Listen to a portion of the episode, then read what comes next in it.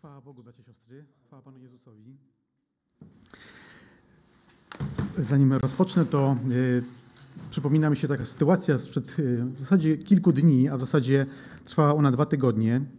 Mianowicie y, niedawno wróciłem z wyjazdu, było to wczoraj, i y, byłem z rodziną na wyspie Wolin w miejscowości, no, jakaś tam mała wioseczka, może nawet nieważne jaka to miejscowość. Natomiast y, bardzo dużym zdziwieniem naszym było to, że każdego dnia o 8 rano, tam był w ogóle taki bardzo mały kościół, który nie wiem, czy by nas pomyścił, y, rzymski, ale był w tej miejscowości, bo tam też byli wierzący ludzie. Y, I co rano o 8 godzinie budziły nas dwie zwrotki z pieśni 660 y, z piwnika, Pielgrzyma. Ona jest również śpiewana w kościele rzymskim, więc może trochę jest inna treść też, ale tak jest. I powiem szczerze, że było y, zdziwienie też y, mm, na twarzach mojej rodziny, co to grają. Ja będąc w kościele już y, kojarzyłem sobie tą pieśń i zacząłem szukać w śpiewniku w komórce i znalazłem ją i tam zapoznajomiłem z tekstem. Tekst jest taki, że człowiekowi, który ma miłość do Boga, wszystko jedno czy zwierzący czy nie, ale ma miłość do Boga, tekst się nie może nie podobać, nie może poruszać serca. I zawsze było pytanie, czy, czy jak wstaliśmy rano, czy już grali, czy jeszcze nie. A jak już grali, no to przegapiliśmy, a jak jeszcze nie grali, to, to jeszcze była- szansa, żeby tego posłuchać. Dzisiejszy temat nosi tytuł Chcę, bądź oczyszczony i nawiązuje do Ewangelii Marka pierwszego rozdziału 41 wersetu. To jest tylko i wyłącznie jeden, jedno zdanie, które Pan Jezus powiedział z tego fragmentu, z tego wersetu. Dzisiejsze fragmenty Pisma Świętego będę zaczerpał tylko i wyłącznie z tłumaczenia Biblii Tysiąclecia, drugie albo trzecie wydanie. Y, Jeśli będziemy mieli wyświetlone na ekranie, to będzie to Biblia Warszawska. Ale tutaj nie ma problemu, będziemy mogli porównywać te, te, dwa, te dwa przekłady.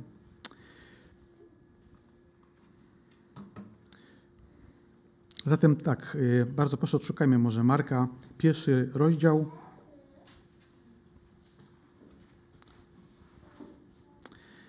Od 32 wersetu do końca rozdziału. Z nastaniem wieczora, gdy słońce zaszło, przynosili do niego wszystkich chorych i opętanych i całe miasto było zebrane u drzwi.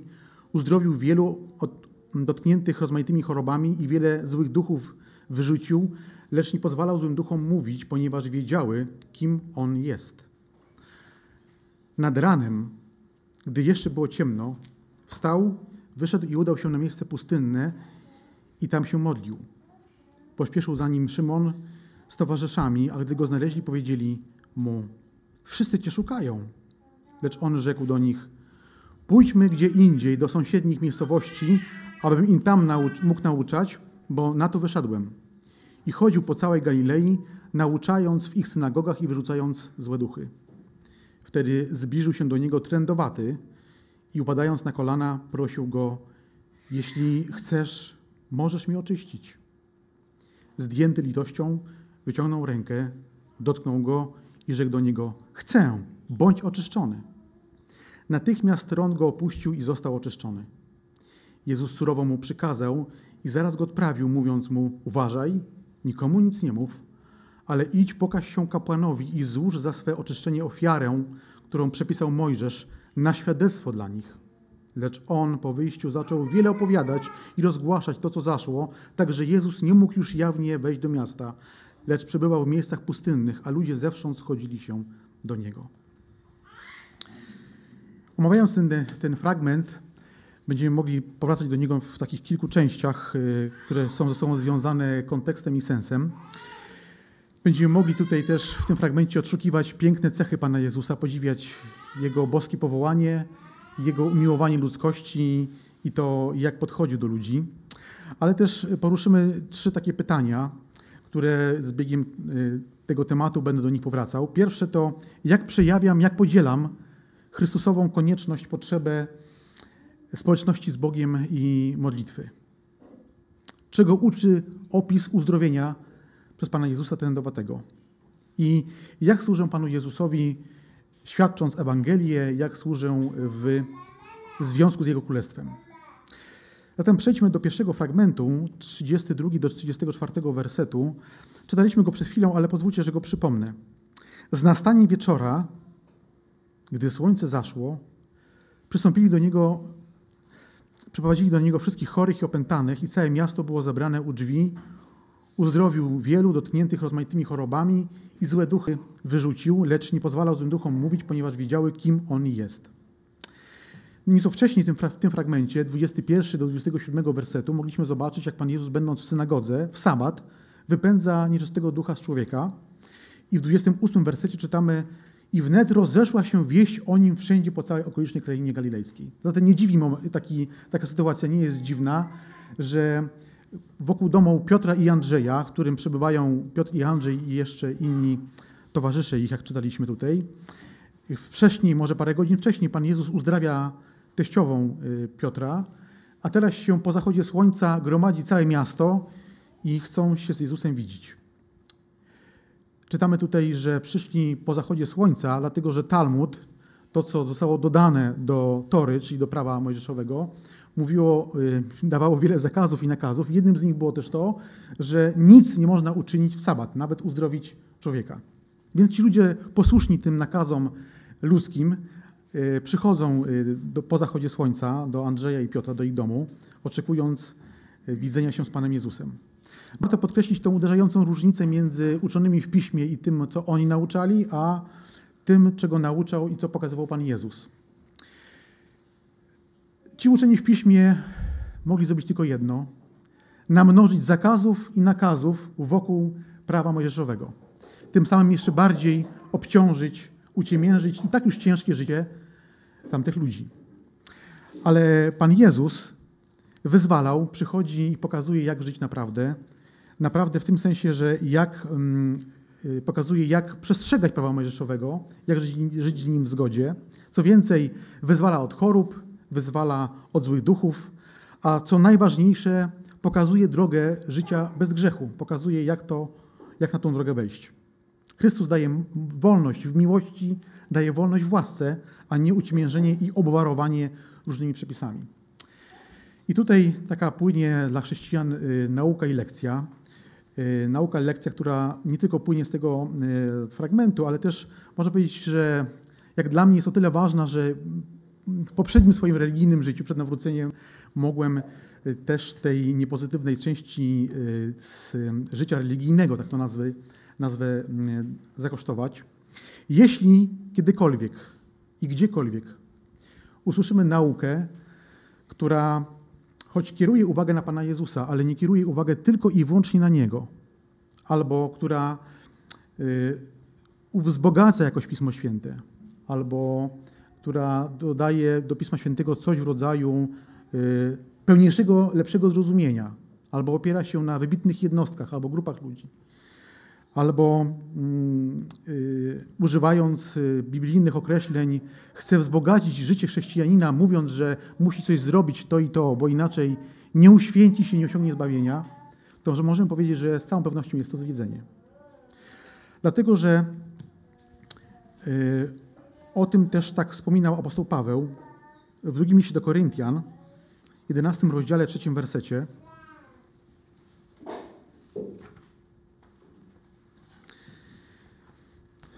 Trzeci, czwarty werset i trzynasty do piętnastego.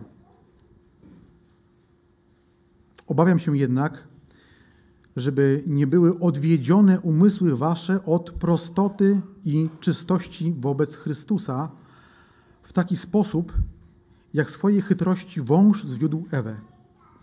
Jeśli bowiem przychodzi ktoś i głosi wam innego Jezusa, jakiegośmy wam nie głosili, lub bierzecie innego ducha, któregoście nie otrzymali, albo inną Ewangelię, nie tę, którąście przyjęli, znosicie to spokojnie. I 13 do 15. Ci fałszywi apostołowie to podstępni działacze udający apostołów Chrystusa. Nic dziwnego. Sam bowiem szatan podaje się za anioła światłości. Dlaczego te fragmenty tutaj w tym kontekście odczytuję? Bo może być takie nauczanie, możemy się z takim nauczaniem spotkać, które będzie bardzo chrześcijańsko brzmiało. będzie tam określenia, które znajdujemy w Piśmie Świętym, albo takimi, którymi się posługują e, chrześcijanie, ale będzie tam zawsze jakiś element, który będzie dodatkowo e, uwypuklany poza tym, co jest w Ewangeliach. Coś, co jest więcej niż Chrystus, coś, co jest więcej niż Pismo Święte. Jeśli to dostrzeżemy, a e, są takie symptomy, żeby to dostrzec, zaraz o tym też powiem, to wiemy, że jest to droga do zwiedzenia. Uświęcenie ucznia Chrystusa nie następuje w wyniku obwarowania go, obudowania większą ilością przepisów, które nawet mogły być piękne, ale nie na tym to polega. Uświęcenie ucznia Chrystusa następuje poprzez śmierć Chrystusa, poprzez dotknięcie Ducha Świętego, to, że Duch Święty współdziała z moim duchem wewnątrz, pobudzając mnie do tego, żebym wiódł coraz bardziej święte i święte życie. Chcę coraz y, bardziej jeszcze lepiej odzorowywać charakter Chrystusa. Na tym polega uświęcenie, a nie poprzez mnożenie różnych przepisów, które mają y, pseudobiblijnych, które mają mnie doprowadzić do jakiegoś uświęcenia i uzależnić od takiej czy innej nauki.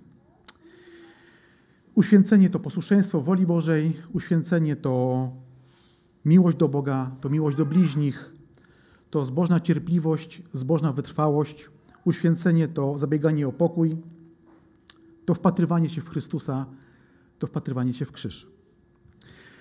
Przejdźmy jeszcze do tego 34 wersetu, część C.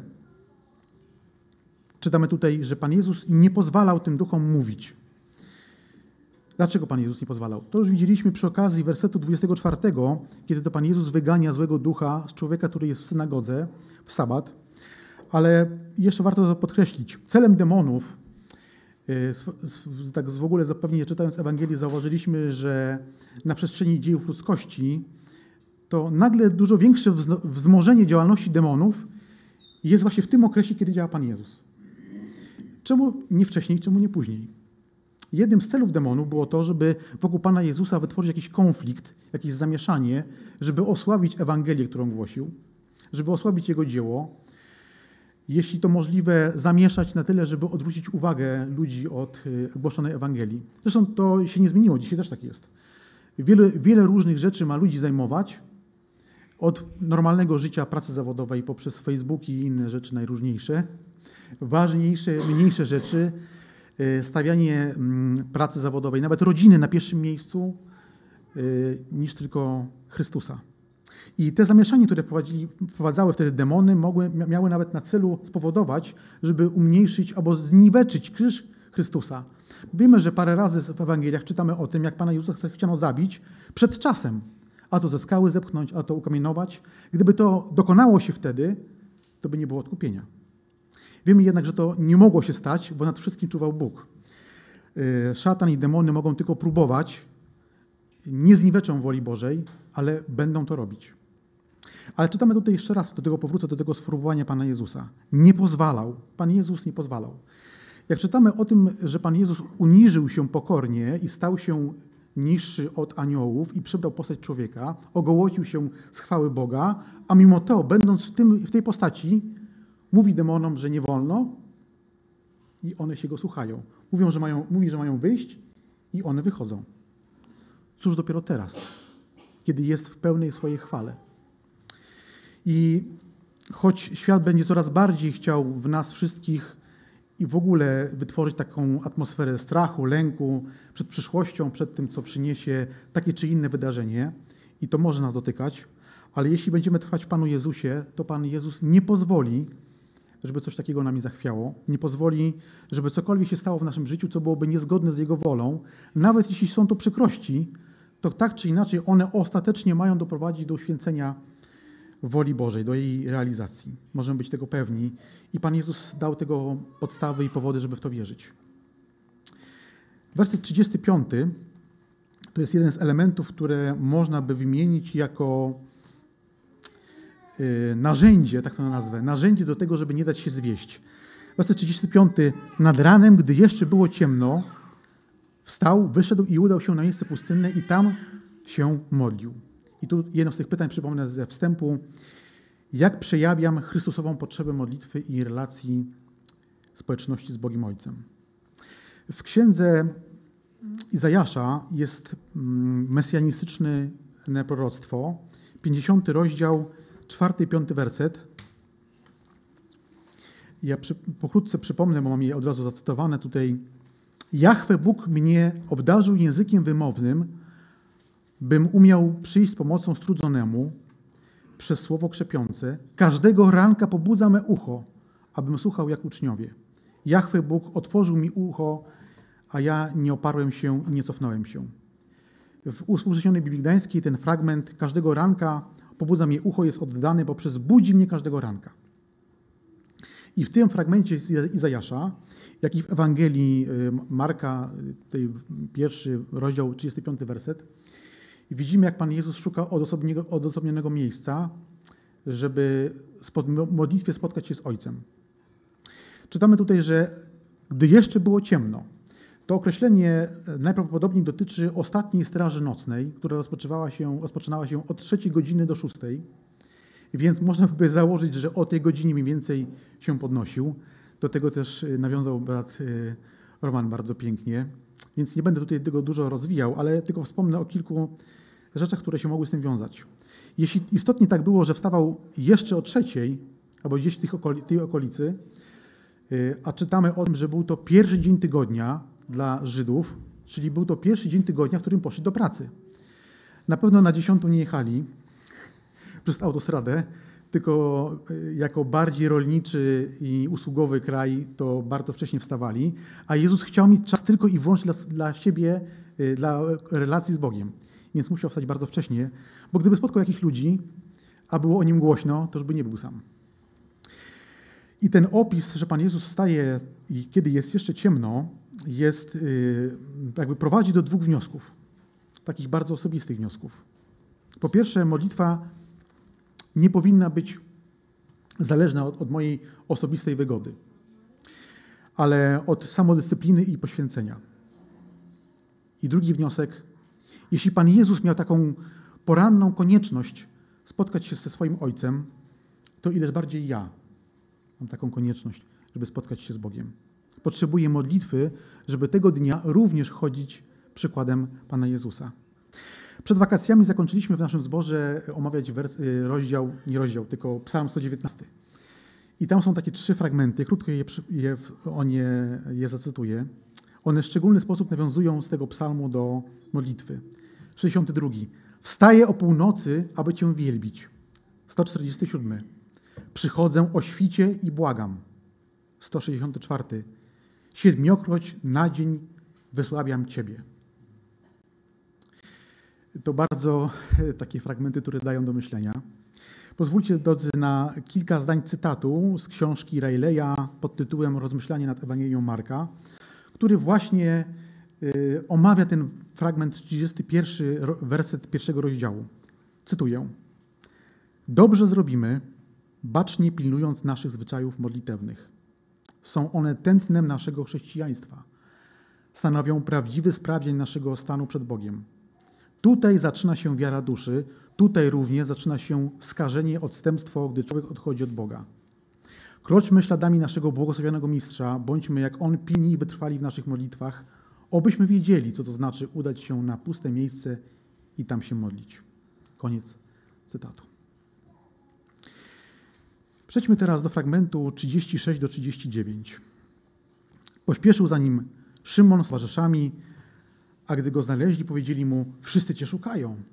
Lecz on rzekł do nich: Pójdźmy gdzie indziej, do sąsiednich miejscowości, abym tam mógł nauczać, bo po to wyszedłem.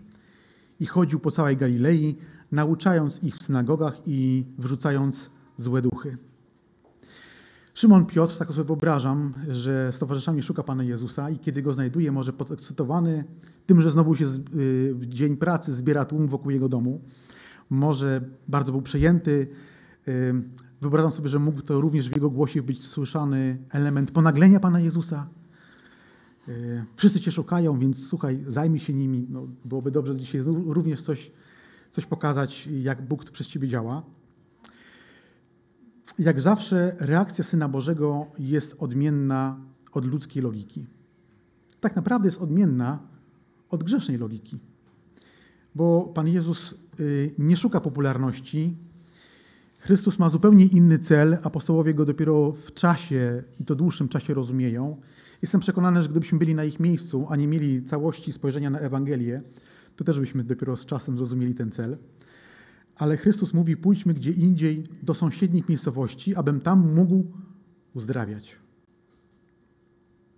Czytamy: nauczać, bo po to wyszedłem. I chodził po całej Galilei nauczając. Oczywiście wszystkie inne przejawy mocy były ważne i Pan Jezus nigdy się nie wzbraniał. Dokonywał to nawet dla tych, którzy nie byli z narodu izraelskiego, Żydami, wiemy, że to czynił.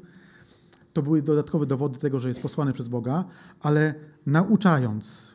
I to też prowadzi do takiego wniosku, nawet dwóch wniosków. Po pierwsze, Pan Jezus wskazuje na jeden, nie, może nie najważniejszy, a na jeden z najistotniejszych celów swojej misji. Chce dać ludziom, którzy będą go naśladować, wzór do naśladowania, wzór takiego życia. I nie chodzi tutaj o uzdrawianie, tylko chodzi o to, żeby trzymać się woli Bożej.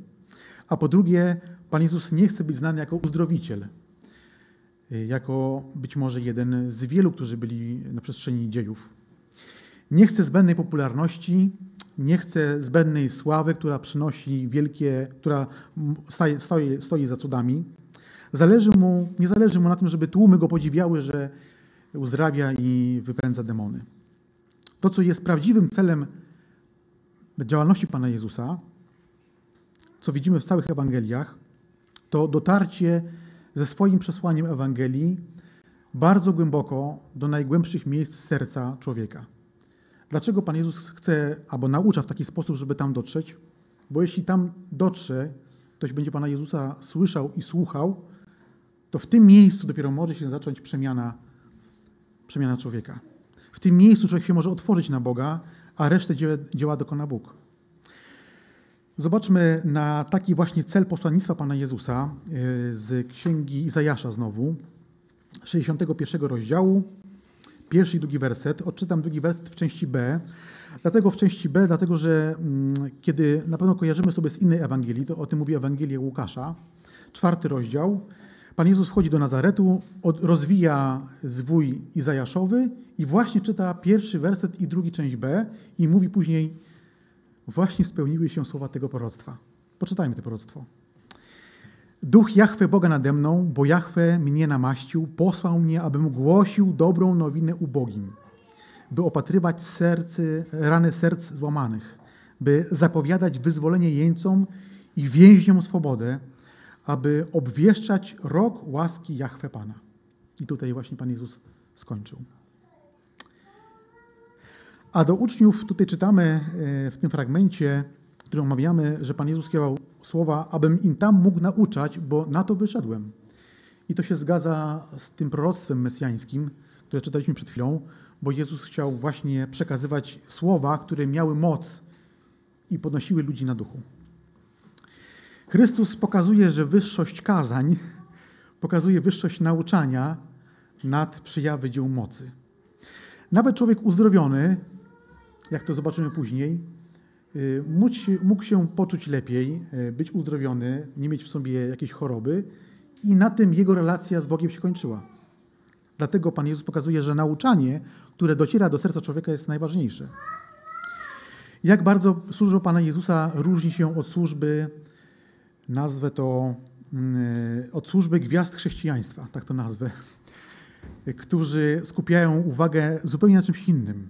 Oczywiście używają elementu Pana Jezusa, ale jest to tylko element do ich, w ich nauczaniu, czy w prezentowaniu siebie, czy jakiejś, wiedzy, a tymczasem w Ewangeliach widzimy, że Pan Jezus jest treścią Ewangelii, jest celem Ewangelii, a nie tylko elementem.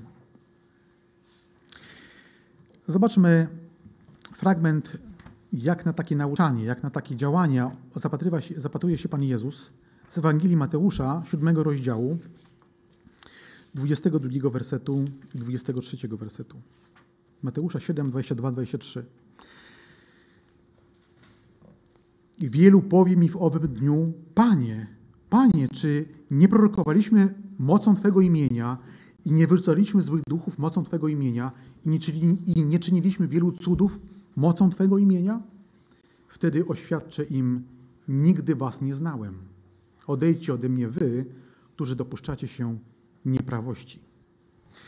Pan Jezus nie zaprzecza, że ci ludzie dokonywali wielkich rzeczy. Nie zaprzecza również, że robili to w Jego imieniu. Natomiast Pan Jezus nie stawia znak równości między prawdziwą Ewangelią, którą On głosił, a y, uzdrawianiem, dokonywaniem wielu cudów. Y, to nie świadczy o autentyczności, autentyczności Ewangelii. Jak ustrzec się takiego zwiedzenia? No mówiliśmy o tym w wersecie 35. Żywa, prawdziwa relacja z Bogiem. To jest pierwszy krok. A drugi krok do tego, żeby się ustrzec zwiedzenia ludzi, którzy mogą posługiwać się, nazwę to gładkimi słowami chrześcijańskimi, ale mają inne cele. Taki drugi krok jest zawarty w, w, w liście do Koryntian, czwarty rozdział, szósty werset. To jest co prawda fragment wyrwany z kontekstu, ale omówię go zgodnie z kontekstem.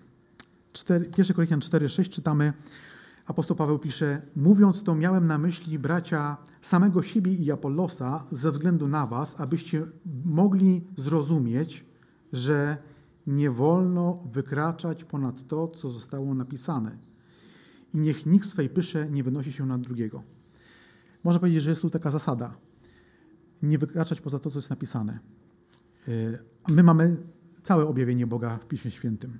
Nie potrzebujemy żadnych dodatkowych objawień i dzieł przejawów mocy, które miałyby coś wzbogacić. Przejdźmy teraz do fragmentu, y, werset 40 do 42, też go przypomnę. Wtedy przyszedł do niego trędowaty i upadając na kolana prosił go, jeśli chcesz, możesz mnie oczyścić. Zdjęty litością wyciągnął rękę, dotknął go i rzekł do niego, chcę, bądź oczyszczony. Natychmiast trąd go opuścił i został oczyszczony. I to pytanie ze wstępu przypomnę, czego uczy nas opis uzdrowienia trędowatego, uzdrowienia, którego dokonał Pan Jezus. E, zanim przejdę do tego fragmentu dalej, to pozwólcie, że e, w kilku zdaniach powiem o tle relacji Żydów z trędowatymi. Wiemy na ten temat już bardzo dużo, ale warto zaznaczyć, że Żydzi w tamtym okresie, to też się tworzyło przez wieki, uważali, że trąd jest karą Boga natrędowatego za to, że dopuścił się szczególnie ciężkich błęd, y, grzechów. I dlatego Bóg go dotknął trądem. To nie było zgodne z prawdą, ale tak uważano. I y, ta talmudyczna nauka wypływała z dwóch fragmentów z Pisma Świętego. To też pokazuje, jak można coś dodawać do Pisma Świętego, mając dobry cel, ale przedobrzyć. I powoływano się na dwa fragmenty z Pisma Świętego. Jeden to jest wtedy, kiedy Miriam wystąpiła przeciwko Mojżeszowi, swojemu bratu, i e, sprzeciwiła się i szemrała przeciwko Mojżeszowi. Została dotknięta trądem przez Boga. A drugi fragment to kiedy Uzjasz, który ogólnie był dobrym królem, ale tak urósł w pychę, że spalił kadzidło w domu Jahwe, a kadzidło mieli, jak wiemy, możliwość, jakby prawo palić tylko i wyłącznie kapłani i też został dotknięty trądem przez Boga. No i to wynikało z tego taki wniosek, skoro oni zostali dotknięci przez Boga, to trędowaty jest grzesznikiem. I to już powodowało, że, że ten dowaty miał ciężkie życie, bo myślano o nim nie tylko jako o chorym, tylko jako wybitnym grzeszniku, który zasłużył sobie na takie potraktowanie od Boga. A poza tym, ktoś się go dotknął, był nieczysty obrzędowo. A poza tym unikano wszelkiego kontaktu fizycznego. A poza tym nawet z daleka omijano trędowatych. A poza tym trędowaty nie żył wśród ludzi, był skazany na śmierć za życia, był skazany na wegetację gdzieś tam na śmietniku, jadąc, jadając odpadki, był wyrzutkiem społeczeństwa, z dala od rodziny, od męża, od żony, od dzieci, od przyjaciół, skazany na potępienie za życia. W wersecie 41 czytamy, jak nasz Pan, jak Zbawiciel, zdjęty litością, czyli przepełniony litością, wyciągnął rękę i dotknął go. Zdarzenie to można wykorzystać, albo nawet jest takim obrazem tego, jaką potrzebę ma każdy człowiek. Gdyż każdy człowiek jest trendowaty. Ja jestem trendowaty. Jestem odrażający w swoich grzechach. Jestem nieczysty. I w tym stanie jestem nieczysty do tego i obrzydliwy dla Boga, żeby móc być w społeczności ze świętym Bogiem. Jestem skazany w tym, w tym stanie na śmierć za życia, na potępienie za życia. Zobaczmy, jak to pokazują też y, dwa fragmenty z Pisma Świętego, ze Starego i Nowego Testamentu. Pierwszy również z Izajasza, 64 rozdział. Y, to będzie czwarty werset, część B do szóstego. W przekładzie warszawskim będzie to piąty B do siódmego. Izajasza 64, 5 do 7.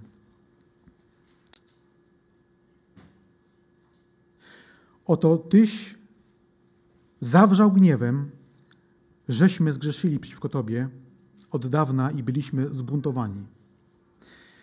My wszyscy byliśmy skalani, a wszystkie nasze dobre czyny jak skrwawiona szmata. My wszyscy odpadliśmy zwiędliśmy jak liście. Nasze winy poniosły nas jak wicher. Nikt nie wzywał Twego imienia, nikt nie wzbudził się do Ciebie, by, cię chwycić, by się Ciebie chwycić, bo skryłeś swoje oblicze przed nami i oddaliłeś nas w moc naszej winy. I chociaż można by powiedzieć, no dobrze, ale to są słowa do, do Żydów, to prawda. Natomiast y, Żydzi są tylko obrazem tego, gdzie poszła cała ludzkość. Wszyscy odeszliśmy od Boga. I potwierdza to również Nowy Testament, y, list do Rzymian, trzeci rozdział, dziewiąty werset, część B do 20. Wykazaliśmy bowiem uprzednio, że tak Żydzi, jak i poganie, czyli wszyscy, są pod panowaniem grzechu. Jak jest napisane, nie ma sprawiedliwego nawet jednego, nie ma rozumnego, nie ma kto by szukał Boga, wszyscy zboczyli z drogi i razem się zepsuli, nie ma nikogo takiego, kto by czynił dobrze. Zgoła ani jednego. Grobem otwartym jest ich gardło, językiem swoim knują zdradę. Jad żmijowy pod ich wargami, ich usta pełne przekleństwa i goryczy, ich nogi szybkie do rozlewu krwi. Zagłada i nędza są na ich drogach, droga pokoju jest im nieznana, bojaźni Bożej nie ma przed ich oczami. Wiemy, że wszystko, co mówi prawo, mówi do tych, którzy podlegają prawu. I stąd każde usta muszą zamilknąć. I cały świat musi się uznać winnym wobec Boga, jako że z uczynków prawa żaden człowiek nie może dostąpić usprawiedliwienia w Jego, czyli Boga, oczach. Przez prawo bowiem jest tylko większa znajomość grzechu.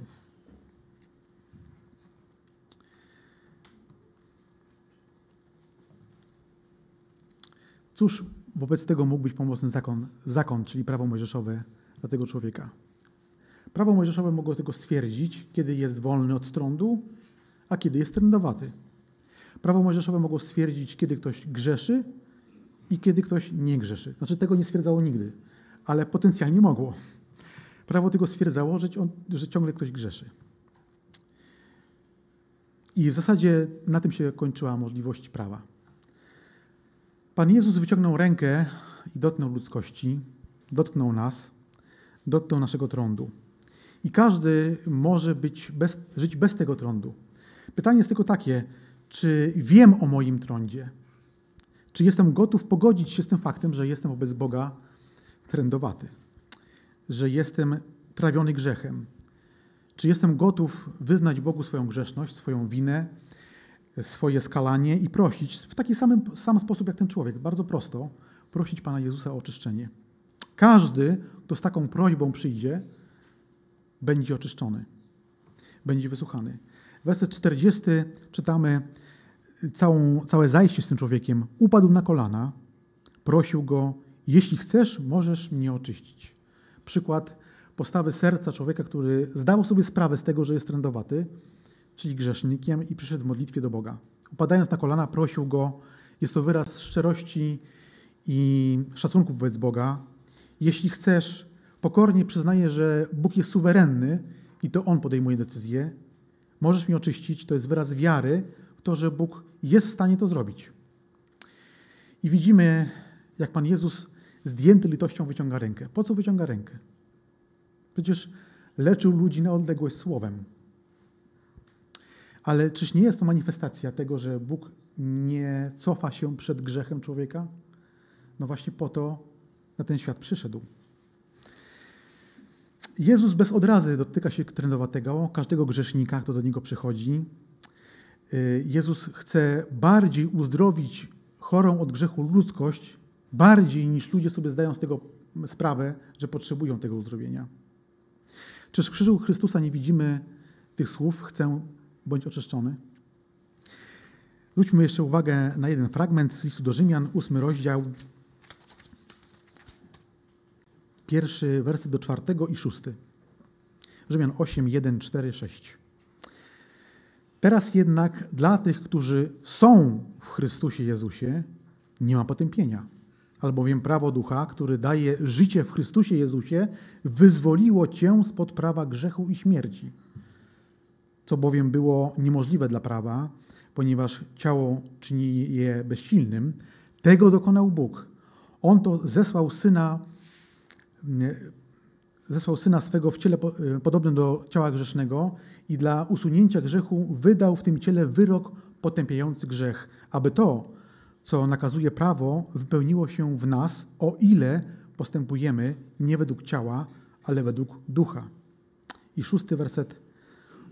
Dążność bowiem ciała prowadzi do śmierci, dążność zaś ducha do życia i pokoju. Do wiecznego życia z Bogiem, do wiecznego pokoju z Bogiem w Panu Jezusie.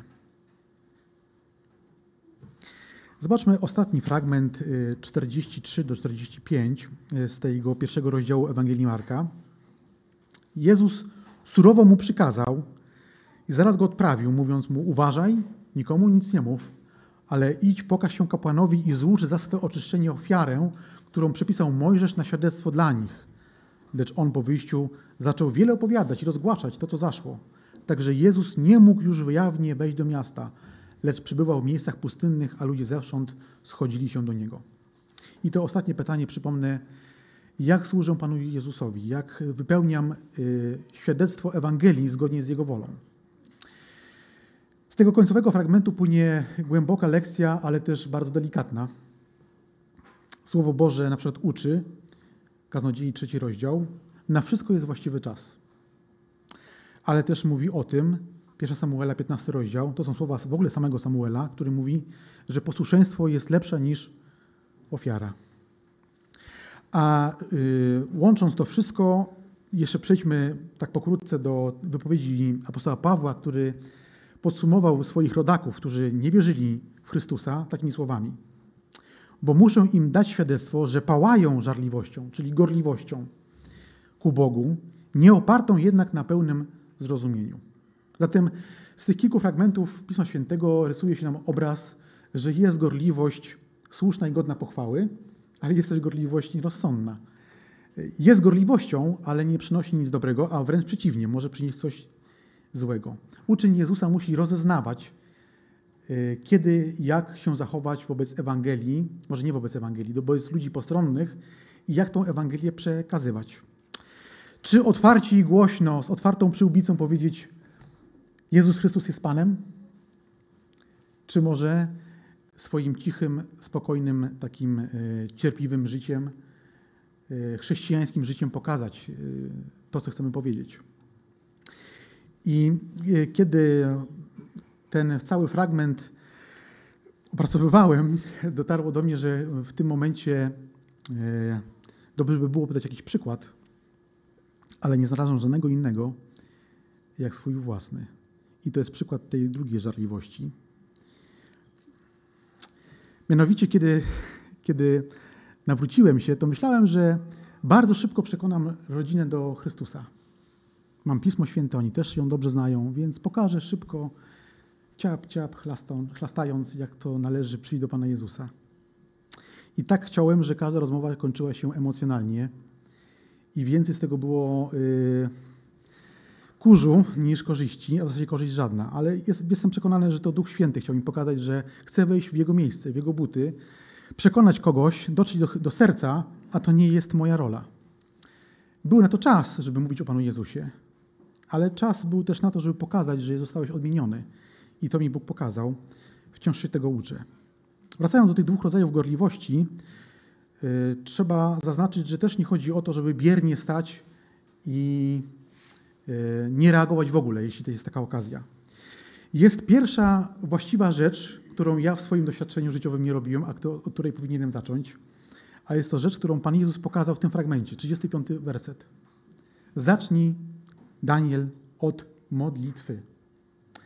Od tego, żeby w duchu prosić Boga o prowadzenie, o Ducha Świętego, o mądrość dla siebie i rozmówcy, o dotknięcie serca swojego i rozmówcy. I wtedy, jeśli uznasz, że jest dobrze coś powiedzieć, to powiedz, ale bez rąbania, tylko z miłością, współczuciem. 35 werset mówi: Nad ranem udał się na pustynne miejsce i tam się modlił. I to jest jakby rozwiązuje wiele kwestii i wielu mężów wiary i z historii i współczesnych, którzy mówią o tym, dają świadectwo, albo ktoś o, nim daje, daje, nich daje świadectwo, że, że są temu posłuszni, to wiele kwestii w danym dniu się rozwiązuje na pozytywnie. Jeśli od tego dzień się rozpoczyna. Przejdźmy teraz do kolejnego fragmentu. Pan Jezus surowo mu przykazał, aby nikomu nic nie mówił. Tu są trzy takie myśli. Po pierwsze, uzdrowiony przez Pana Jezusa y, nie był posłuszny Bogu, chociaż otrzymał nowe życie. Drugi wniosek. Swoim zachowaniem, jak wcześniej wspomniałem, swoją gorliwością przysporzył więcej problemów niż, niż korzyści. W zasadzie korzyści to żadnych. A po trzecie, Pan Jezus, nie czytamy w Ewangeliach, że Pan Jezus się skarży apostołom no, i mówi, uzdrowiłem go, a on mi tak pomógł, że teraz nie mogę się jawnie pokazać, bo, bo ludzie mnie otaczają. Nie, Pan Jezus dalej pełni swoje, swoją misję i nie ocenia negatywnie tego człowieka. Pan Jezus nakazuje tego, temu człowiekowi: idź, pokaż się kapłanowi i złóż za swe oczyszczenie ofiarę, którą Mojżesz przypisał na świadectwo dla nich.